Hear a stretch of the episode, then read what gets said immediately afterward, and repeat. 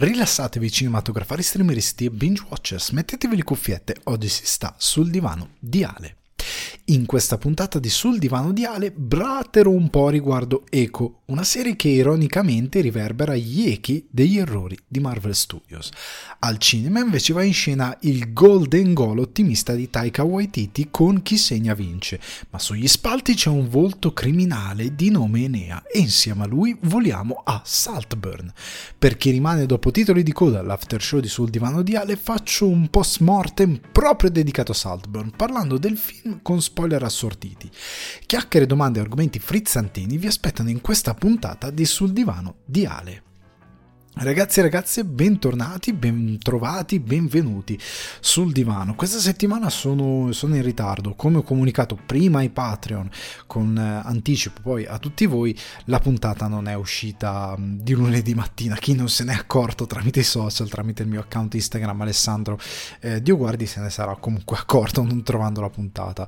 E il motivo è molto semplice, sfortunatamente è da giovedì sera eh, che il bambino, eh, mio figlio, è a casa con una febbre sempre molto alta, ha continuato ad averle anche il venerdì, tutto il weekend e anche questo lunedì. Questo lunedì finalmente sta un po' meglio, però è stato a casa. Sfortunatamente per anche la sistemazione che abbiamo per la prima volta ehm, non ho effettivamente uno spazio dedicato dove poter registrare, dove poter stare tranquillo pur avendo il bambino a casa, quindi l'impossibilità di potermi preparare per la puntata in modo completo, tant'è che per questa puntata c'era previsto un altro film, eh, un, un discorso un po' altri altri due film, uno un caltone che però rimandiamo a un'altra puntata, più un altro film che è sulle piattaforme perché è un gennaio molto ricco.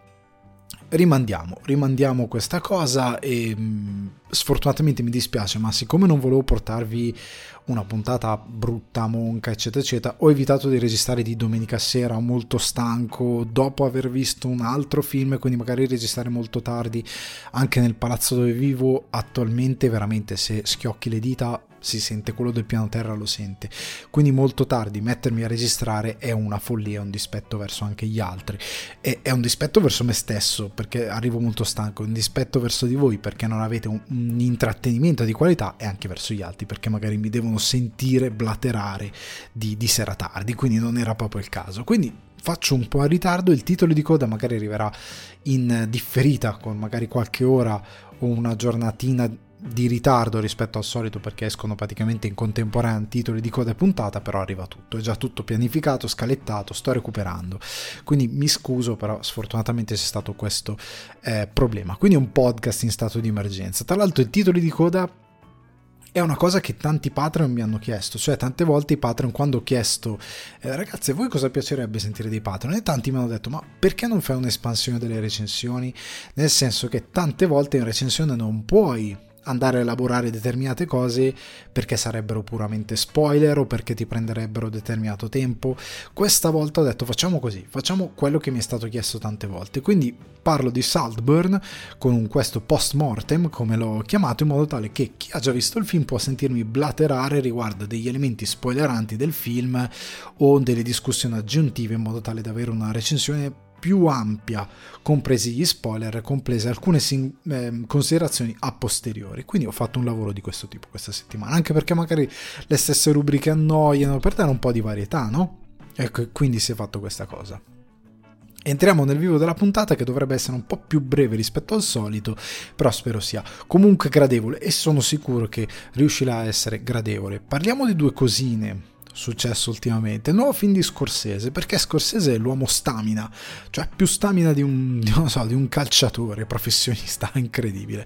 Quest'uomo di oltre 30 anni che ha già terminato eh, la sceneggiatura del suo prossimo film, che è basato sul libro di Shasoku, Shasaku scusate, Endo, che è A Life of Jesus, che l'autore è un giapponese cattolico, non un'anomalia però uno diciamo dei pochi, il cui romanzo del 1966 Silence è poi stato adattato e sappiamo tutti c'è il film di Scorsese. La sceneggiatura è stata completata con Kent Jones, critico e collaboratore di Scorsese e sarà ambientato nel presente. A quanto pare Scorsese vuole fare un film senza tempo e quindi principalmente il film si ambienterà nel presente.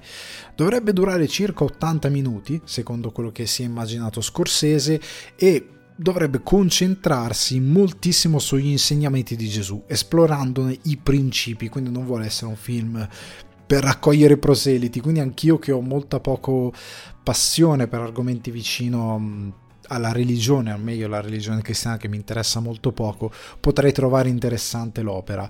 Ecco, ci sono anche altri romanzi che secondo me potrebbero essere più interessanti di questo, però non avendolo letto A Life of Jesus ehm, può sempre essere qualcosa che mi può sorprendere. Tiro fuori due considerazioni da Scorsese, le ho estratte da un articolo di Variety se non ricordo male, Comunque Scorsese ha detto quanto segue. Sto cercando di trovare una nuova via, un nuovo modo per rendere più accessibile e, e, portare via le accezioni negative che sono state associate alla religione eh, come organizzazione, cioè come, ehm, come, sistema organizzato, la religione cristiana, il Vaticano, eccetera, eccetera. Ehm, diciamo così. Uno, un, um, più che una religione organizzata, credo che intenda in questo caso perché sto leggendo direttamente dall'inglese, più che altro come una religione molto diffusa e che ha tutto un sistema eh, di credenze di organizzazione a livello proprio di, di, applicazione degli insegnamenti molto ampio, molto diffuso, come è appunto la religione cristiana.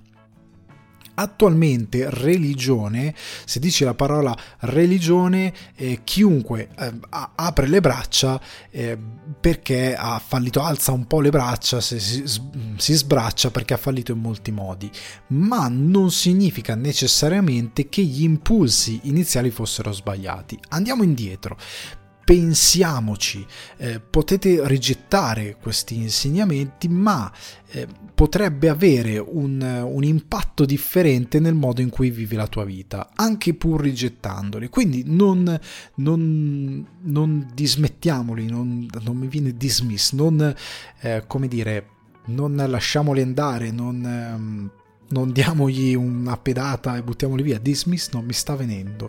Non derubrichiamoli così in, subito in maniera superficiale. Eh, parliamone. Quello, questo è quello di cui voglio parlare, ecco, questo è di cui, quello di cui sto parlando, queste sono le dichiarazioni di Scorsese.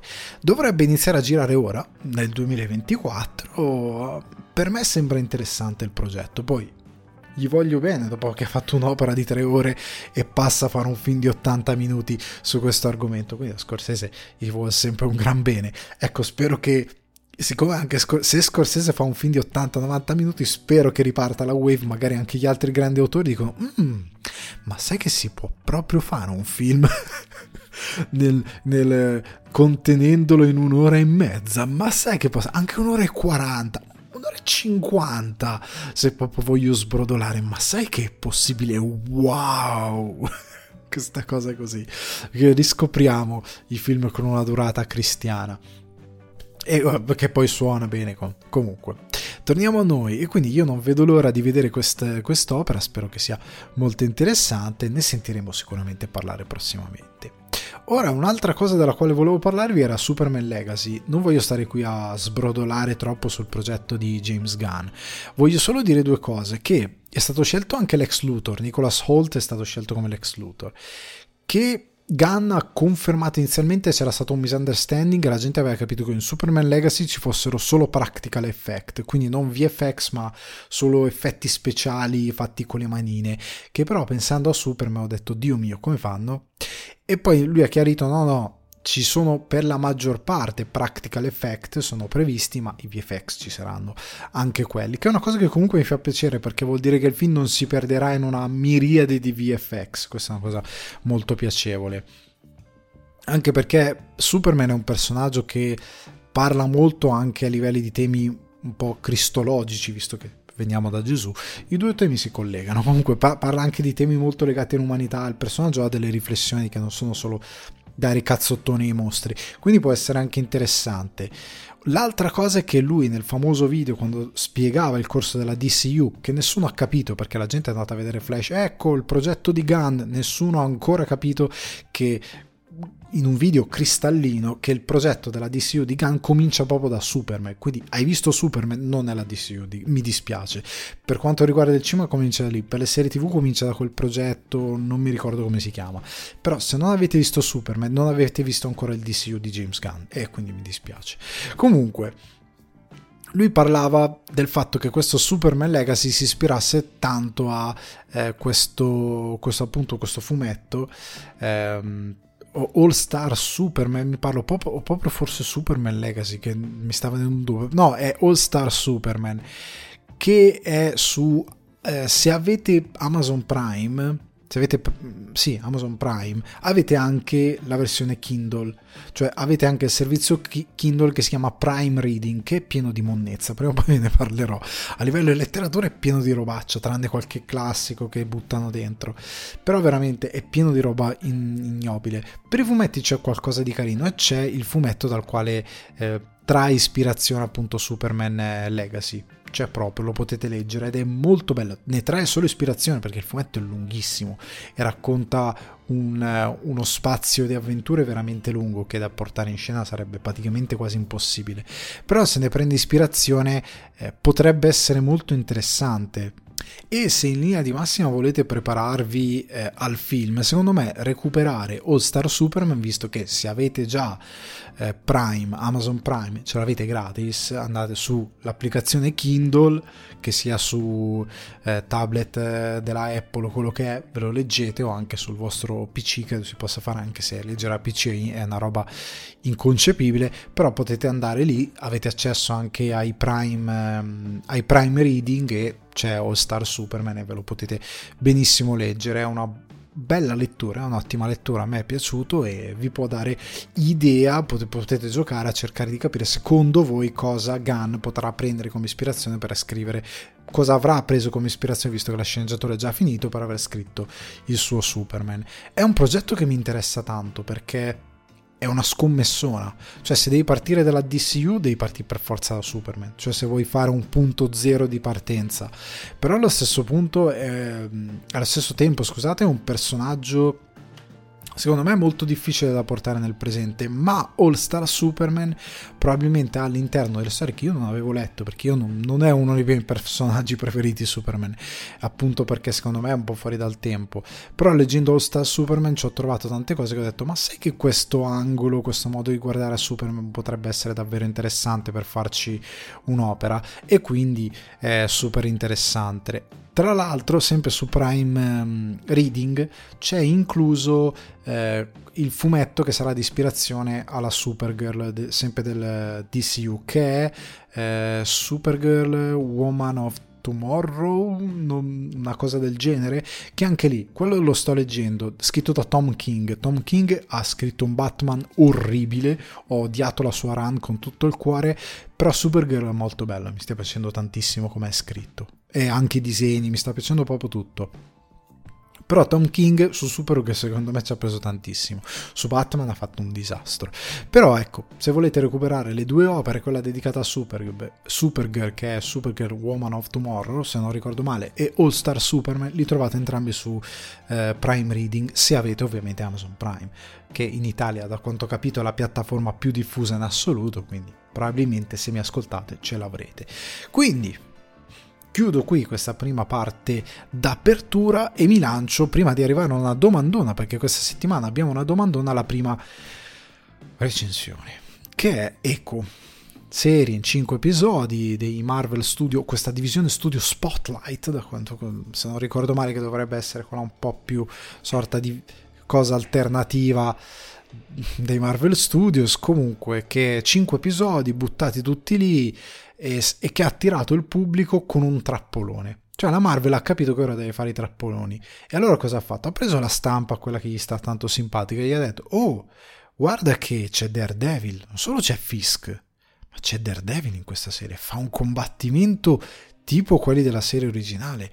E non solo, il contenuto qua è adulto perché è TV e May, la classificazione statunitense che, che vuol dire televisione per un eh, mature audience, quindi per un pubblico adulto, quindi non è ovviamente per bambini. Poi mi ha fatto ridere che allora, a monte lo show TVMA, poi c'è un cavolo di disclaimer all'interno della serie. Ah, attenzione, ci sono scene che potrebbero. Allora, io ho guardato la serie, cioè la cosa più violenta che c'è nel loro forse è un pezzo di vetro ficcato in una gamba, cioè c'è un rigagnolo appena appena di sangue, cioè per la Marvel evidentemente Disney è talmente con le chiappe strette che basta un, una congiuntivite, che personaggio un po' di congiuntivite, cavolo gli spurga l'occhio, è contenuto, oh, altro che Pulp Fiction, altro che benzina orecchio tagliato. Questo sì che è contenuto a tutto. Se non riesco davvero a capire. Comunque, sta di fatto che con la trappola di Daredevil, con la trappola di Fisk, con la trappola di uno show adulto, ci hanno buttato dentro questi cinque episodi che sono una lagna. Cioè, è una delle cose che mi ha. Cioè, veramente. È io non l'ho mal sopportato questo eco, devo dire la verità, perché allora, togliamoci la cosa di Daredevil. Daredevil è nel primo episodio, è in scena per 5 minuti e il combattimento non è neanche troppo ispirato, sia per la regia sia per le coreografie che potevano essere belline. Ma è ben coreografato per quanto sembrano molto... Ecco, io qua credo che sia più la regia. Cioè la coreografia del combattimento non è, non è brutta il problema è che per come è girato sembra una coreografia di sconti dei Power Ranger, dove si vedono i colpi che non arrivano, che la gente si tuffa, è colpa della regia. Secondo me non è girato granché bene, è coreografato, forse anche preparato in molto poco tempo, perché di azione in, questo, in questa serie ce n'è pochissima, è asciuttissimo d'azione, è un continuo parlare, eh, di cui gran parte con il linguaggio dei segni, perché Eco, sapete, è sordomuta, quindi parla con il linguaggio dei segni, pa- parlano tantissimo col linguaggio dei segni, che non è un male, sia chiaro, sia chiaro che non è un male, però essendo pieno zeppo di dialoghi, l'azione è asciugata tantissimo. Questa premessa e promessa di, uno, di, un, una serie più adulta, eccetera, eccetera, è veramente infranta. Eh, non è così interessante né dal punto di vista dell'azione né dal punto di vista dei contenuti adulti, anche perché i pochi scontri action che ci sono di combattimenti ci sono tre in cinque episodi, uno quello con Daredevil che dura una manciata di minuti, eh, il pr- primo episodio è un giga riassuntone sostanzialmente, tra l'altro per introdurre Echo. E, e, per rendere anche la serie un po' stand alone, che è una cosa che ho apprezzato, devo dire la verità, e poi ce n'è uno, un altro in un altro episodio centrale, poi uno alla fine, ma durano entrambi davvero una manciata di minuti, due minuti, e, e per uno show è così è un male perché cosa succede? Che le parti poi drammatiche non sono così interessanti. Partiamo da una cosa, Fisk, io sto odiando questo Fisk. Prima di tutto, io credo che Vincent Donofrio, che interpreta Fisk, sia imbottito perché ha le spalle tre volte di come ce l'aveva prima. Siccome io non credo che lui abbia fatto un lavoro fisico per fare sta roba, anche perché è incoerente perché ha la testina piccola e il corpo gigante, io credo che lui gli abbiano messo un'imbottitura, anche perché lui si muove in un modo strano tante volte. E anche quando tipo vuole dare dei colpi, non lo so, unisce le mani, vuol dare il classico colpone in testa, mani unite, tipo Bud Spencer, quella cosa lì ha alle spalle hanno un movimento di chi è imbottito, cioè non sembra il suo movimento naturale.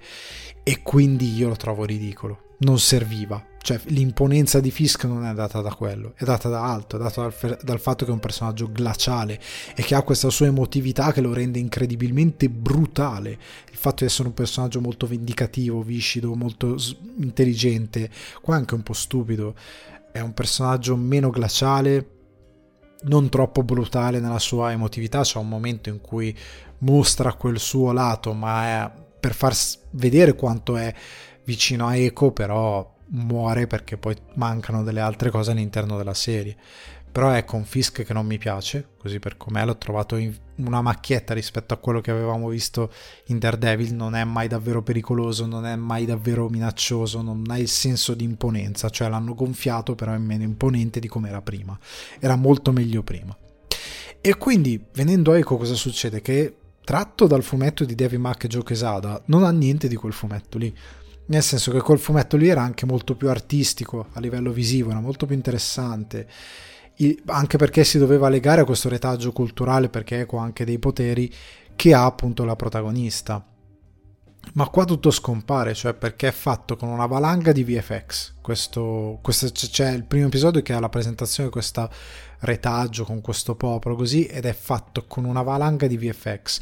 Quando uno dice ma non era meglio fare un, una cosa oltre, cioè una cosa animata, fai una cosa animata più interessante, magari con uno stile d'animazione, tanto sono pochi minuti, non è che devi animare per per 40 minuti, devi animare per 5 minuti. Non era meglio fare un'introduzione di 5 minuti animata fatta bene, piuttosto con un VFXone brutto col, vis- col green screen e in eco ce ne sono diversi green screen veramente brutti piuttosto fammi una cosa di quel tipo, dammi una solidità di quel tipo, dammi qualcosa di interessante proprio a livello anche visivo.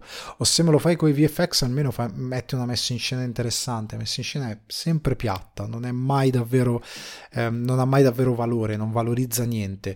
E secondo me questo retaggio culturale di Eco muore anche legato ai suoi poteri, alla sua quello che poteva essere a livello culturale, perché lei appunto è una nativa americana e muore tutto, secondo me è riportato molto male, sia per scrittura sia per, per messa in scena in particolare. Non mi è piaciuto niente il misticismo dietro questa figura, anche quello che ha alle spalle, il suo... Eh, ogni volta che vanno a legare il suo retaggio con degli antenati, porca miseria, sono delle scene che sono veramente... Cioè, sembra vedere un posto al sole, veramente tutto super piatto. Ehm, non, non, mi è piaciuto proprio. C'è una parte in bianco e nero. Il bianco e nero è orribile. Cioè, non esiste al mondo che loro hanno pensato in scena di girare quella cosa lì in bianco e nero. O se l'hanno pensato, sono un branco di incapaci. Perché secondo me non è piaciuto per niente. Secondo me è orribile. È, un, um, è uno show che non ha appunto quel lato mistici, mistico lato artistico non esiste. Il conflitto di Maya, cioè il conflitto di Maya qual è? Lei in teoria ha sparato a Fisk, l'ha ammazzato, lei torna a casa come Marlena, eh, ma qual è il suo conflitto emotivo, il suo conflitto morale? Cioè mettono un conflitto che lei ha appunto questo passato, questo personaggio del suo passato, che tra l'altro i flashback di lei da bambina ci sono gli stessi attori che poi fanno i nonni diciamo di lei da adulti e porca miseria sono gli stessi attori senza neanche ringiovanimento con i capelli tinti di nero corvino e tu vedi un settantenne con i capelli nero corvino. Fa anche abbastanza ridere è ridicolo. E quindi veramente non c'è appunto il conflitto di lei. Cioè fammi capire bene in che modo lei respinge certe sue origini. È messo male in scena il rapporto con la sorella il rapporto con la madre. È tutto proprio a un livello molto piatto e didascalico e non interessante. È piatto e didascalico perché non perché capisci subito, ma perché è proprio la linea zero, cioè non c'è niente di, di, di, sviluppo del dramma che c'è dietro, non c'è un retaggio, un legame con il retaggio che lei deve risolvere, proprio buttato lì giusto per darle a lei i poteri e per farle fare la cosa bella alla fine, però i personaggi non hanno davvero una risoluzione, eccetera, eccetera. La, anche il cattivo, il conflitto di fisco, di tutti quelli che gli stanno attorno è molto poco ispirato, è tutto poco ispirato, io l'ho trovato una serie per me molto noiosa, che ha sempre il problema di non avere a fuoco il cosa deve raccontare, il come lo racconta è sempre maldestro e in sostanza consegna al pubblico un personaggio del quale puoi anche fare a meno e che soprattutto secondo me non è all'altezza del compito a cui è stato chiamato, cioè un personaggio super statico, non è mai dinamico, personaggio azione, le, le, scene più adrenaliniche è lei che va in moto, cioè anche questo è... Raga, la serie è piattissima, non c'è davvero, anche i dialoghi sono accessori, sono ridondanti, ridicono sempre le stesse cose. Io l'ho trovata, è una delle serie forse non tanto peggiori, è secondo me una serie nulla, cioè la guardi, non la guardi, il tuo mondo non cambia niente. Se questo deve essere il futuro, cioè queste sono le serie adulte Marvel, veramente non fatele, cioè non avete proprio capito cosa va fatto. Spero che da qui in avanti ci sia un corso diverso, non credo perché considerando ecco io non credo che abbiano bene capito cosa fare. Spero mi sbugiardino perché questo, se questo è il livello, siamo veramente, veramente in basso. Quindi per me, ecco, è una delusione fuori da ogni, fuori da ogni logica. Veniamo alle domande, perché la domanda mi è arrivata una domanda da Patrick. Ho ripreso a, fa- a, chiedere le domande anche a voi che non siete Patreon. Se non siete Patreon su ehm, patreon.com slash sul divano di Ale, dove tra l'altro ho pubblicato un articolo breve, ma un bel articolino sul ragazzo dell'aerone, una questione riguardo il pubblico, eccetera, eccetera. Stanno riprendendo e riprenderanno gli articoli, continuerò a pubblicare eh, con più, eh, con un'assidua presenza. Cercherò di essere un po' più presente per quanto riguarda questo aspetto. Però ecco, Patrick mi ha scritto, perché i Patreon hanno la priorità, lo ricordo, e mi dice, quali, mi chiede, quali serie consiglieresti a chi è ammalato e chi lo assiste? Parlo di serie abbastanza banali da potersi vedere un pezzo, ma in ogni caso abbastanza belle da, poter, da potersene perdere un pezzo, scusate, ma in ogni caso abbastanza belle da poter essere viste. Allora, lo scenario sostanzialmente di, di, Patrick è questo. Tu sei sotto le coperte che canti blanco perché fai i brividi, perché c'hai 79 di febbre. E a me è capitato l'anno scorso in inverno mi sono messo sul divano coperto da 8 plaid, mi sono arrotolato tipo bacco da seta, mi sono messo lì che avevo un freddo incredibile, avevo addosso delle coperte che avrebbero fatto sentire caldo a uno yak. E quindi ero lì che non ce la facevo più. Quindi stai malissimo e tu dici cavolo voglio però vedermi qualcosa che pure se mi, ab- non so, i medicinali mi abbioccano, comunque non mi perdo chissà che, però che gradevolmente sono in questa situazione, perché anche d'altronde se sei un po' malaticcio, se sei così, mettiti a vedere una serie magari che è un po' cervellotica, un po' impegnativa, non è il massimo. Cioè la televisione è bello, è fatto anche per questa. E secondo me per questo tipo di situazione un po' come i tortellini, si muore nel brodo, insomma ti devi un po' imbrodare. E come ti imbrodi? Ti imbrodi andando all'origine della TV, cioè alle narrazioni verticali o episodiche, cioè quelle narrazioni che ogni episodio finisce. E quindi secondo me se ti rifugi nelle sitcom è perfetto, cioè ti vai a rifugiare nella sitcom, nell'intrattenimento più eh, brodoso perché ti, ti, conforta, è proprio comfort television, che ci sia in assoluto, eppure che ti abbiocchi, sì ti sei abbioccato per quell'episodio di 20-25 minuti, parte l'episodio dopo e sei punto da capo, va bene uguale, il massimo quello prima se vuoi te lo rivedrai un'altra volta, però non è successo niente di grave, ti confortano anche perché servono appunto a questo, questo tipo di televisione. E vi consiglio un paio di show che magari alcuni li ho detti, altri non li ho menzionati, vado per piattaforma, in ordine sparso. Su Paramount Plus c'è Cheers, o altrimenti detto Cin Cin in Italia, che è quello con Ted Danson, Woody Harrelson, ed è questa serie appunto tutta ambientata in questo bar o pub più o meno americano con questi personaggi ricorrenti che parlano delle loro situazioni. È tutto appunto su Paramount Plus è un classico, la cosa che vi farà ridere sarà questo, soprattutto per le nuove generazioni, no? che non hanno mai visto quella TV anni 70, anni 80, una cosa che ho visto che su internet è diventata anche un caso di studio, ma perché sta gente sempre così anziana e ha solo 35-40 anni? Cioè lì in Cheers c'è gente che ha 35 anni e ne dimostra 52 o ne dimostra appunto 45, tu dici ma come è possibile? In verità sono più giovani di quello che sembrano, ma al di là di questo è bella da vedere. È una, è una comfort TV series. Da Cheers nacque Frasier, che era uno di questi personaggi che, finita quel, quella serie, fa una sua serie spin-off che inc- ha avuto incredibile successo. E parla di questo psicologo radiofonico come ci sono ancora adesso eccetera eccetera che ha questo suo show radiofonico dove la gente chiama lui dà dei consigli e sono le avventure di questa ehm, mi pare che è ambientato a Seattle se non ricordo male non mi ricordo dove è ambientato però di questa eh, società un po' più eh, accademica però che si prende molto poco sul serio cioè sono dei cretini. Però è una scrittura molto brillante ecco e quindi io la consiglio tantissimo perché è comunque divertente. Anche questa è su Paramount Plus c'è tutta, c'è anche il revival che hanno fatto l'anno scorso, se non ricordo male. Però è, è veramente godibile se non, se non, avete visto qualcosa di Fraser, non la conoscete, volete recuperare un classico, assolutamente. Una cosa che mi dispiace, io avrei consigliato altre due serie, ma in Italia non ci sono. Quindi quando arriveranno, una di queste credo stia arrivando finalmente, anche perché io ne sono un mega fan, ve lo consiglierò.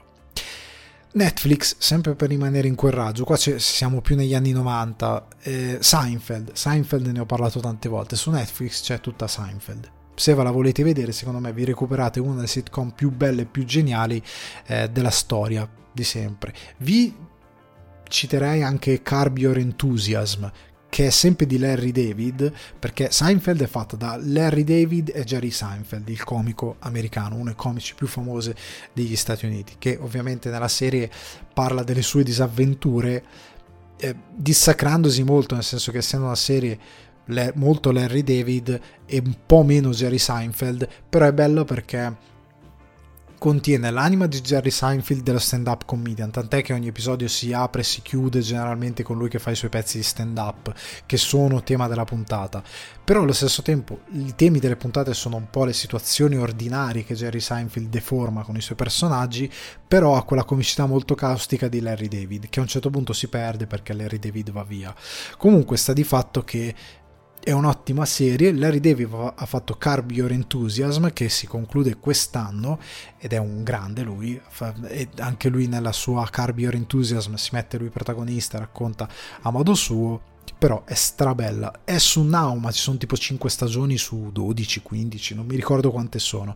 Quindi eh, sì, potete guardarla perché alla fine non ha una vera narrativa, però magari vi perdete qualcosina. Seinfeld, assoluta. Su Netflix, ma anche su Prime Video c'è Community, la serie di mm, ah, Dan Harmon. Oddio, la prima stagione sono di Dan Harmon, poi lui si è litigato, eccetera, eccetera. Sono stati casini, ne avevamo parlato qualche fine 2023 quando feci quello specialone in puntata su The Harmon però community c'è Donald Glover eh, Chevy Chase amato e odiato però una gran bella sitcom da riscoprire anche lì con un bel umorismo anche fuori di testa le ultime due molto più innocue sono su Disney Plus, perché è Disney Plus, che è La vita secondo Jim, che non so, io credo l'abbia visto chiunque, su Italia 1 era costantemente in tv, se volete più comfort di La vita secondo Jim, più semplice, di quello non, non credo ci sia niente a questo mondo. E poi c'è New Girl con Zoe Deschanel, Jack Johnson, eh, Jake Johnson, che è sempre un bel vedere ehm, perché New Girl era una bella sitcom, eh, in Italia arrivò su Fox, su Sky, non ha avuto molto riverbero, anche se è stata di grande successo negli Stati Uniti, io consiglio sempre la visione di New Girl, è sempre una bella sitcom da vedere. Quindi queste sono le sitcom che io vi consiglio, mentre stavo per soffocare, di vedere qualora siate malaticci, siate in difficoltà. Ora chiudiamo questo spazio ed entriamo nel vivo con le recensioni. E partiamo da Next Goal Wins, chi segna vince, di Taika Waititi che scrive la sceneggiatura con Ian Morris per la durata di un'ora e 44 minuti distribuito in Italia da Walt Disney Company Italia appunto. Trama molto semplice, l'allenatore olandese Thomas Rongen tenta l'impresa quasi impossibile di trasformare la squadra di calcio delle American Samoa da perennemente perdente a vincente vado ad ampliare questa trama molto semplice che ho trovato. Allora, è tratto dal documentario di Mike Brett e Steve Jamison, tant'è che nei titoli di coda ci sono alcune immagini, e parla appunto di questo allenatore che allenava negli US che viene spedito quasi come fosse una sorta di punizione punizione però tentativo di redenzione a fare questa missione impossibile di allenare le American Samoa che chi segue il calcio sicuramente ricorderà ci sono anche gli highlights su YouTube perse subì la sconfitta peggiore nella storia del calcio professionistico soprattutto a livello internazionale perdendo 31 a 0 contro l'Australia nell'aprile del 2001 per le qualificazioni mi pare proprio al mondiale. Quindi la sconfitta cioè 31 a 0 è veramente umiliante. Però ecco lui viene mandato lì e ha il compito, loro vogliono che riuscire a fare almeno un gol, perché loro non hanno mai segnato, quindi vogliono fare almeno un gol e ovviamente sono incredibilmente scarsi. Però questa storia vera ci propone un Michael Fassbender in ottima forma, che appunto interpreta eh, Rongen, e ci, to- ci dà anche un Waititi che torna un po' al suo cinema eh, molti conoscono solo eh, What We Do in the Shadow, ma se voi andate a recuperare i primi film di Taika Waititi sono commedie molto semplici, però molto divertenti, che sono particolareggiate dall'umorismo di Waititi che è presente anche qui, che lui all'inizio parlando sempre di biopic e di uno spirito che io condivido, sì la storia è vera ma c'è qualche abbellimento, cioè lui nel fare questo prete fuori di testa all'inizio introduce il film e premette questa cosa che ormai a quanto pare va, va inserita come premessa. Ovviamente ai fini di per renderla romanzarla come si deve, per renderla anche a livello di umorismo più interessante, ovviamente c'è qualche abbellimento che è tipico della formula di Waititi a livello di umorismo. Secondo me funziona il film. Perché quando prendi Waititi e lo strappi dall'AP eh, di grande risonanza, lo lasci in una storia sua, lo lasci crogiolare lì, il suo sguardo autentico secondo me funziona molto bene. Davvero, Jojo Rabbit, eh, quello con Sam Neill che non mi sta venendo come si chiama, eh, i film dove lui prende una storia e la condisce col suo modo di fare cinema, il suo modo di fare umorismo, secondo me funzionano sempre. Ci può essere quello che ti piace di più, quello che ti piace di meno, ma secondo me funziona. E secondo me questo chi segna vince è un buon feel good movie perché questo è, sostanzialmente la storia di questi allenatori che per via di anche un problema personale lui la, si lascia molto andare alla rabbia, la sua carriera va giù per le scale proprio per questo suo atteggiamento, per questa sua attitude. E andando in questa missione suicida, è una suicide squad questa, lui un po' ritrova se stesso grazie a un determinato percorso, non perché c'è un percorso alla mangia prega ama dove lui inizia a venerare le divinità delle American Samoa, no, non è che si piega, è un discorso diverso, è proprio un discorso di accettazione di certe cose che accadono della vita e di riscoperta attraverso eh, certi umori e certi ideali. È una commedia molto semplice, è un feel good movie che attraverso questa storia vera, sgangherata, parla di rinascita, di redenzione e di personaggi che possono essere appunto questa American Samoa, considerati dei perdenti per il modo che abbiamo noi di guardare al perdente, quando invece il film ci vuole dare un'idea di avere uno sguardo diverso sulla vita, nel senso che e questa è una cosa molto utile. Non è una questione di verde- perdenti e vincenti. Io so che là fuori è pieno di podcast e reel che cercano di convincersi. Oh, you gotta penso alle cazzate rido che mi vengono in mente. Però fight for the pain! Queste cazzate per dire fai il business, vai a Dubai, diventare queste cose stupide. Non è quello. Non è che sei un vincente se sviluppi determinate cose, sogni di ricchezza con la Lambo per sostanzialmente rivaleggiarti dei bulli che ti tormentavano da bambino. Non è questo, non devi diventare come quel cretino di Bezos che al posto di salvare nel mondo manda i ricchi nello spazio, perché chiaramente c'è un, concetto, un, complesso di inferiorità che lui non ha elaborato e quindi lo, lo affronta così. Non è quello.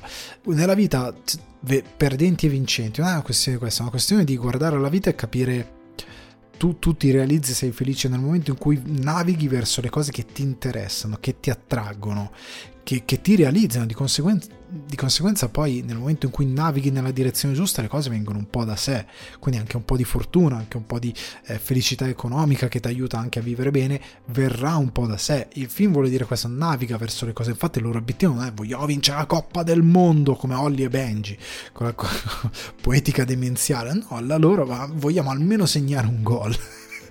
Almeno uno, non abbiamo mai segnato, almeno riuscire a giocare a calcio e segnare un gol contro chiunque, però almeno un gol lo dobbiamo segnare.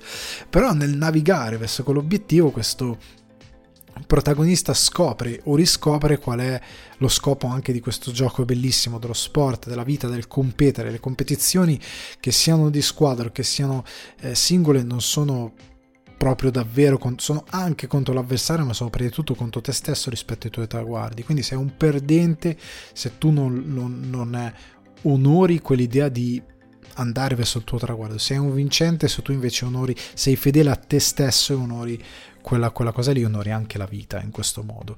E secondo me è questo che racconta il film, in modo molto semplice. Secondo me, ho letto anche qualche critica, non si capisce cosa vuole dire. Secondo me si capisce perfettamente che il concetto è talmente fuori dal nostro tempo perché non ci siamo ancora arrivati che probabilmente tra 15 anni si dirà ah quel film lì però certe cose che possono sembrare ridondanti però non lo sono. Secondo me ci dobbiamo ancora noi siamo ancora invasi da questi cretini. Fight for the pain!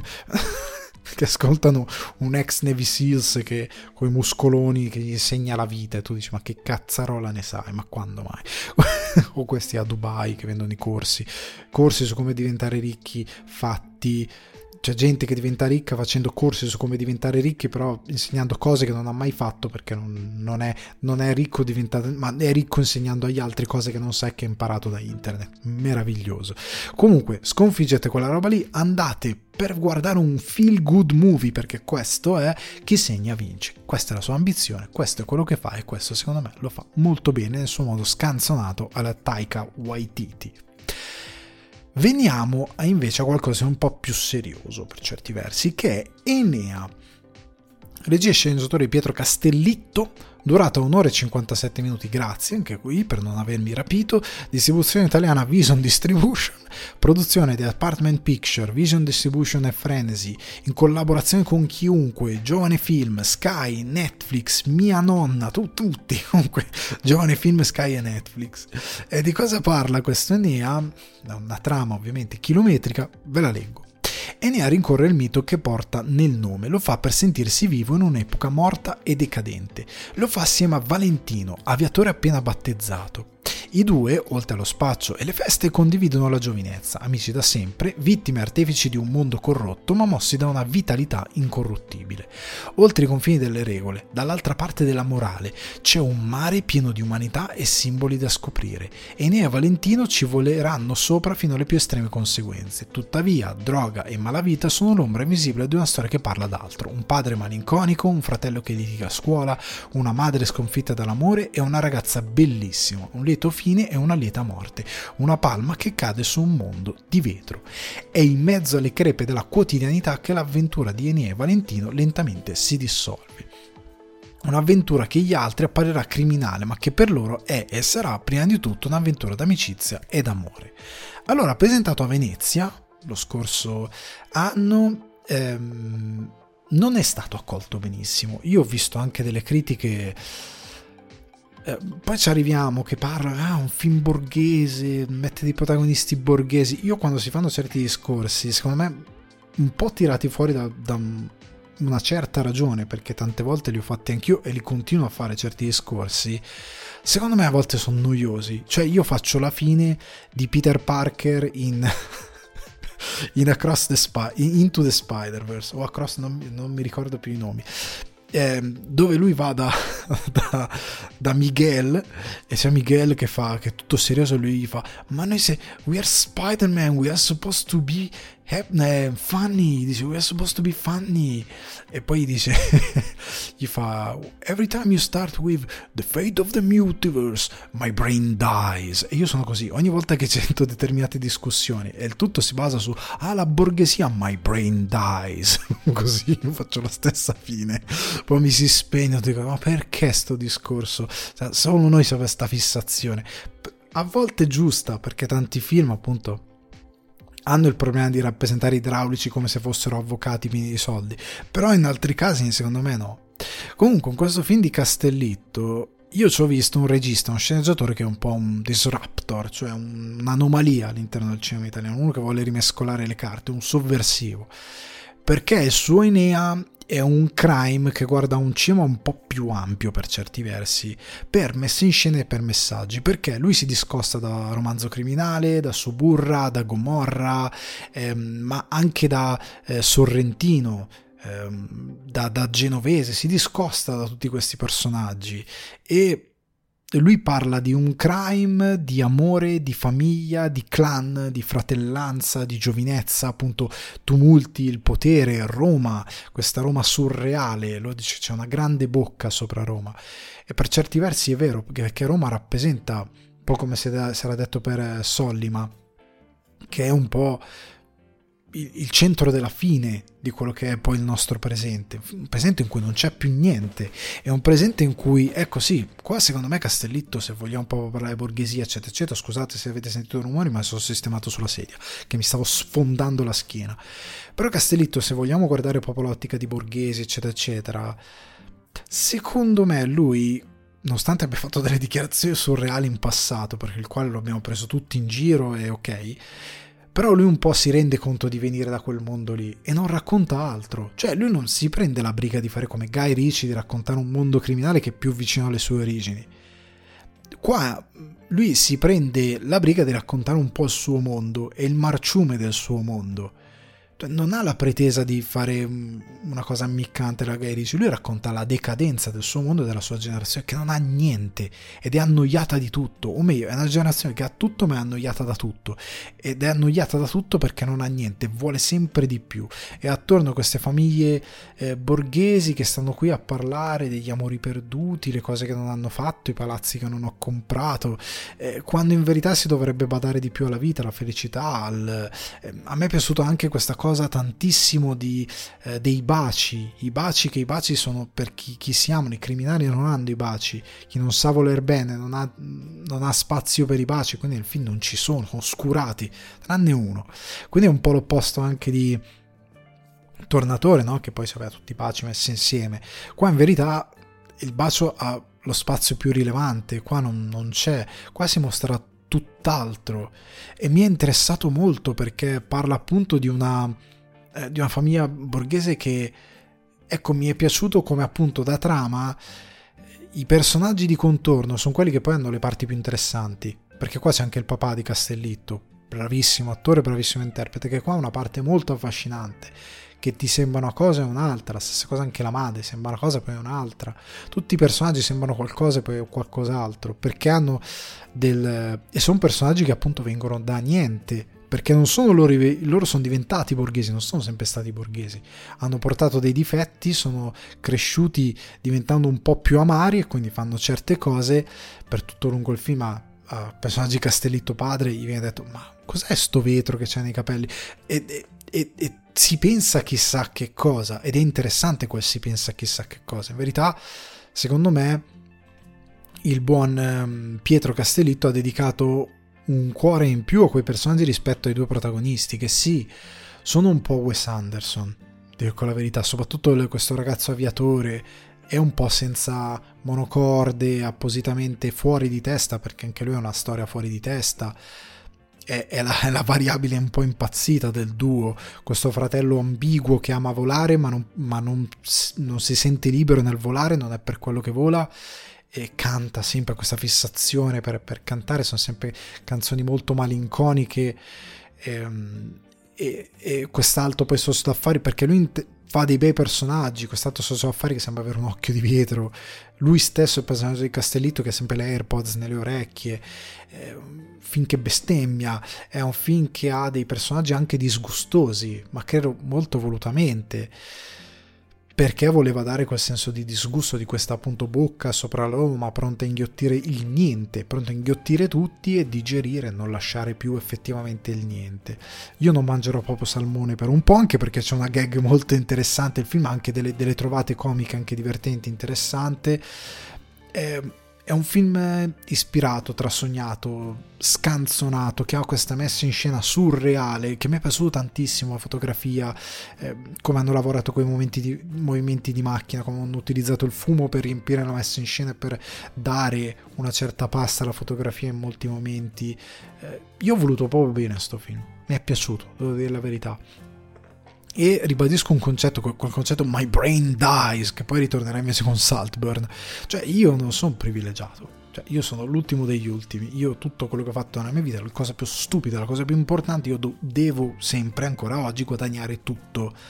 Tutto quello che faccio, devo fare le cose più difficili degli altri. Sono grato di dover fare queste cose più difficili degli altri perché mi formano tutti i giorni. Se quando ero più giovane me ne lamentavo, ora ho imparato a dire: Ok, no, sono grato che questa cosa sia così però io vengo da, una, da un tipo di generazione così e non ci ho visto un qualcosa che fa del male a me. In altre storie genovesi ci ho visto tante cose che fanno male alla mia generazione, a chi appartiene a questa generazione e che non ha niente. Castellitto secondo me sembra molto conscio di quello che ha la sua generazione e quanto nel riempire questo vuoto che loro hanno tanto, cioè hanno tanto ma è vuoto, questa superficialità enorme, allora si danno a qualcosa di ancora peggio e, e, nel darsi a qualcosa di ancora peggio sottovalutano anche la crudeltà di qualcosa di ancora peggio, perché loro non vengono dal niente, glielo dice suo padre. Eh, ma tu non capisci perché tu non vieni dal niente. E, e, ed è una cosa che a me è piaciuta tantissimo. Secondo me non è così dimenticabile, anzi, a me a livello di tecnica mi è anche piaciuto, a livello di regia, Castellitto, eh, faccio il tuo buddy. C'è il tuo buddy, il prossimo film ti serve qualcuno a fare la comparsa. Vengo così, un gelato, vado via. Oggi Vabbè, è la follia. Comunque, chiudiamo qui. A me ne è piaciuto. Se lo trovate al cinema, spero sia ancora al cinema, andatelo a vedere anche perché è uscito questa settimana, cioè settimana scorsa rispetto a quando registro, però eh, dovrebbe essere in sala, che spero che stia al cinema più di 5 giorni. Quindi, sostanzialmente, secondo me, andatelo a vedere perché è un film che merita la vostra visione. Poi, fatemi sapere cosa ne pensate. Se vi è piaciuto, se non vi è piaciuto, se vi è piaciuta la bestemmia, se non vi è piaciuta la bestemmia. E niente, quindi fatemi sapere. Mi sono piaciuti anche tutti gli interpreti, sono stati tutti molto, molto, molto molto bravi. Vedremo cosa ne sarà di questo Enea. Mentre in chiusura un film che mi ha fatto bestemmiare tutto, mi ha fatto bestemmiare forte forte per la regia e sceneggiatura di Emerald Fennel qua, qua sì, qua perdo la testa anche in, anche in titoli qua, qua, qua mi sa che comunque Emerald Fennel 2 ore e 11 minuti che sembrano come 8 ore e 33 mm, minuti Eh, distribuzione Prime Video Saltburn. Allora, uno studente dell'Università di Oxford si ritrova attratto dal mondo di un affascinante aristocratico compagno di classe, con in vita nella vasta tenuta della sua eccentrica famiglia per un'estate indimenticabile. Non la dimenticherò neanche io, considerando che è come se l'avessi vissuta tutta quell'estate, perché fin- finiva più. Allora, eh, Emerald Fennel, che oltre ad avere un nome che mi ricorda una tisana, ho un po' di mal di pancia stasera, amore, ho digerito male, che cosa faccio? Ehm, ho comprato una Emerald Fennel, la vuoi? Ti, ti, sgrassa con un po' di limone. Io penso sempre a quello. Oltre al fatto che avete notato, se mi seguite su Instagram, io ogni volta che leggo il titolo di questo film, che è Saltburn, che è un, un posto negli UK, io penso sempre a un Souls-like, che è Salt and Sanctuary. Io ogni, ormai per me è Salt and Sanctuary, anche perché è doloroso come un Salt-like, nel senso che ti fa bestemmiare. Allora, la regista, la, la tisana, che è una regista di una donna promettente, che lei è una borghese vera, perché papà era uno che faceva gioielli per persone ricche, quindi lasciamo stare. Allora, è stato presentato al Telluride Film Festival del 31 agosto del 2003, dove ha avuto la world premiere, ha aperto il BFI di London, il qua di Londra, il 4 ottobre, cast Barry Keegan, J- Jacob Elordi, che eh, vabbè, Rosamund Pike, Richard E. Grant, loro due mi sono piaciuti tantissimo eh, candidato un po' ovunque a migliaia di premi, è il film più instagrammabile, rillabile già ora su tutti i social. Cioè, ah, vorrei che il mio moroso fosse praticamente Elordi. Io non li sopporto. sto impazzendo. Però il cinema è anche questo, quindi ci sta. Però il problema è che il cinema è anche questo, ma non va bene quando è solo questo. Ok. Quindi parliamo di Salburn. Allora, la signorina Fennel nel fare la signorina Finocchio, nel fare la sua tisana, eh, cosa fa? Eh, allora, prima cosa di questa storia, partiamo dagli aspetti tecnici. A me il film tecnicamente mi è anche piaciuto, le scelte di regia, ehm, mi sono piaciute, devo dire la verità, molte scelte mi sono piaciute, l'unica cosa che non ho gradito molto è le, alcune scelte di fotografia. Cioè il fatto che il film tante volte dici, ma, ma ma non le hanno dati Bezos, non le hai dati i soldi, budget a Prime Video per pagare il noleggio di un po' di luci, perché io credo sia girato quasi interamente con luce naturale, quasi interamente, credo. Solo che non ha avuto l'intelligenza che ha avuto l'Antimos quando è andato in Irlanda a girare eh, la favorita. Perché in Irlanda, che c'è il cielo d'Irlanda, che è bellissimo, ma che è spesso molto grigio, quel cielo plumbeo che crea una luce uniforme e costante, sfruttato bene, è una manna dal cielo e puoi non usare luci, luci artificiali.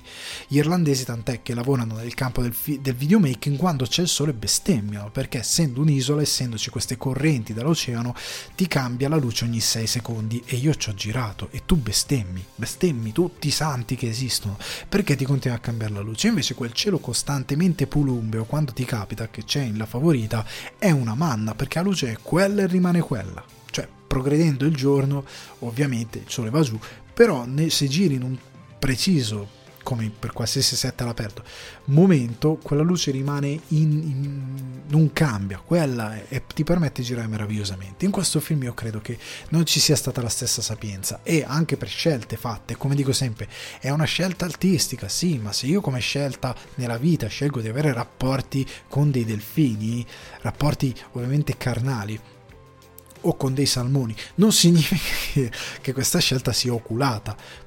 Qualcuno la può discutere e fa anche molto bene. Nel caso del film è la stessa cosa, sì, è una scelta, però io non vedo niente per la maggior parte del film.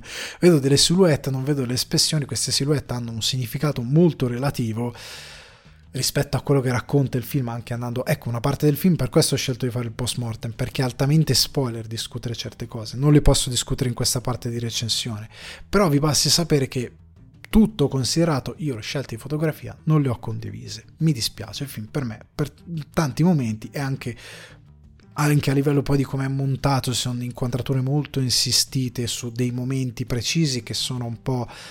Il film ha un ritmo che è folle, nel senso che ti, ti tiene in ostaggio a livello mentale, perché poi per quanto abbia delle scelte di comedy azzeccate, di dark comedy azzeccate, però è un film molto vanesio. Film molto vanesio perché perché è un po' Call Me By Your Name però che ti vuole scioccare cioè che cerca apposta la scena che non le posso dire però molte sono già sui social eh, un attore che sta appena di fuori e già subito sui social perché oh mio dio appena di fuori. Cioè siamo a sti livelli no? Siamo veramente a questi livelli. Eh, io, io, ho trovato un film vanesio perché allora la cosa che mi è piaciuta è la villa, che pare Villa Spencer di Resident Evil. Volete fare un Resident Evil? Uno, film, andate in Inghilterra, in, in, Scozia, è pieno di ville così super gotiche, lo fate tutto lì dentro, le case sono giganti queste ville, non avete bisogno di costruire set, viene fuori un capolavoro. E quindi questa cosa secondo me andrebbe presa davvero in considerazione. Però quella è una delle poche cose che mi è piaciuto, come i personaggi genitori sono stupendi per quanto tristi e raccapriccianti, però hanno dei momenti di commedia molto interessanti. Però tutto il resto, appunto, è un modo fatto apposta per far discutere, per far scioccare. Larga parte sembra voglia essere appunto Call Me By Your Name perché c'è questa sorta di innamoramento, ossessione tra il protagonista e ehm, il personaggio interpretato da Jacopo Elordi che è, è, oggettivamente un gran bell'uomo, quindi ovviamente farà discutere questa cosa. Poi per come è ripreso il film indugia tantissimo sui corpi dei due protagonisti maschili e va bene fare questa cosa qui, non è che non va bene, però appunto se si limita solo a quello diventa un po' frustrante, diventa un po' poco interessante quello che poi il film propone.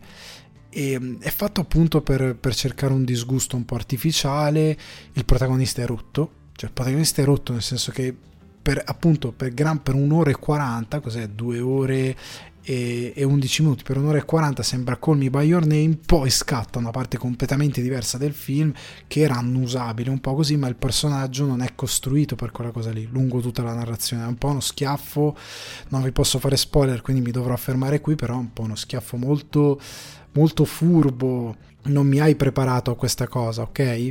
Quindi secondo me il film in soldoni è una grossa furbata che tecnicamente per certi aspetti buono, non è pessimo pro- a-, a, livello di, di costruzione come regia. Il problema è che ha una scrittura che in- sotto molti versi è davvero laconica e soprattutto, cosa che vi dirò poi nell'after show andando più a fondo nei dettagli del film, è veramente la fine.